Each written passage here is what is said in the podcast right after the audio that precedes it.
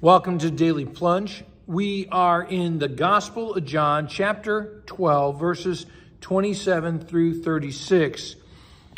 Jesus is in Jerusalem. The Passover is going on. Some Greeks have asked to be introduced to Jesus, and he says, Now the hour has, has come. All throughout the Gospel of John, we've been told, uh, hour hasn't come yet. It's not time yet. Uh, it's not quite time yet. But now the alarm has gone off and it's time. Now is the time. And with this, Jesus predicts his death. He says, My soul is troubled. And, and why not? Because he's on his way to the cross and he says, What am I supposed to do? Tell the Father not to make this happen? To save me from this hour? The whole point of my coming, the whole point of being born in the flesh was to die on the cross for your sins and mine, to take on sin, death, and the devil, and to defeat them. And it happens not through wrestling with the devil, it comes through death. And he says, and then as he says it, Father, glorify your name. He's saying, Father, when I'm on the cross, glorify your name in me as I'm on that cross. The cross is a moment of glory. We wouldn't expect that in human uh, perception, right? But that's when it is. And then the, the Lord, the Father, speaks. I've glorified your name, and I'm going to glorify it again when you're on the cross. And the crowd hears this. You know, and, and I think about how God speaks to people differently. And so often we dismiss the voice of God.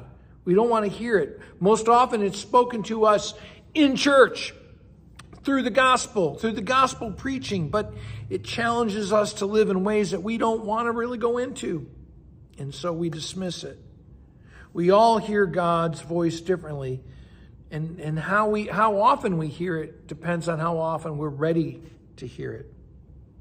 Now, Jesus then says in, in verse 30, that voice wasn't for my benefit, it was for you. He already knows where he's going. He says, now is the time. Once again, now is the time. And what is it the time for? The judgment of the world. And what's the judgment of the world? That all those who enjoy sin, that who camp out in darkness, they've been judged. All sinners have been judged, but now there's an opportunity for salvation. That's why he says, and now the prince of this world will be driven out. Now we think about that. We see the devil seem to be operating carte blanche in our world today, right? All kinds of horrendous, heinous things happen in our world. Where is Satan being driven out? From your spiritual life, right?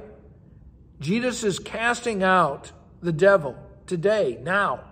And when you are saved, when you are baptized, that's an exorcism. The devil is cast out and God has reign in your life. And so part of that thing is, is are you encouraging Jesus Christ to sit on the throne in your heart? Jesus goes on to say, When I'm lifted up, the Son of Man must be lifted up. When he is lifted up, he will draw all people to himself. Again, Jesus is speaking over and over again about the kind of death that he's going to die. When he speaks about being lifted up, he's talking about the cross crowd says, We've heard from the law that the, Mo- that the Messiah was going to remain forever. We know that this is true because the Messiah will die and be raised up again. But Jesus says, The Son of Man must be lifted up. The Son of Man must go through the cross in order to be resurrected. You got to die to have resurrection. Then 35.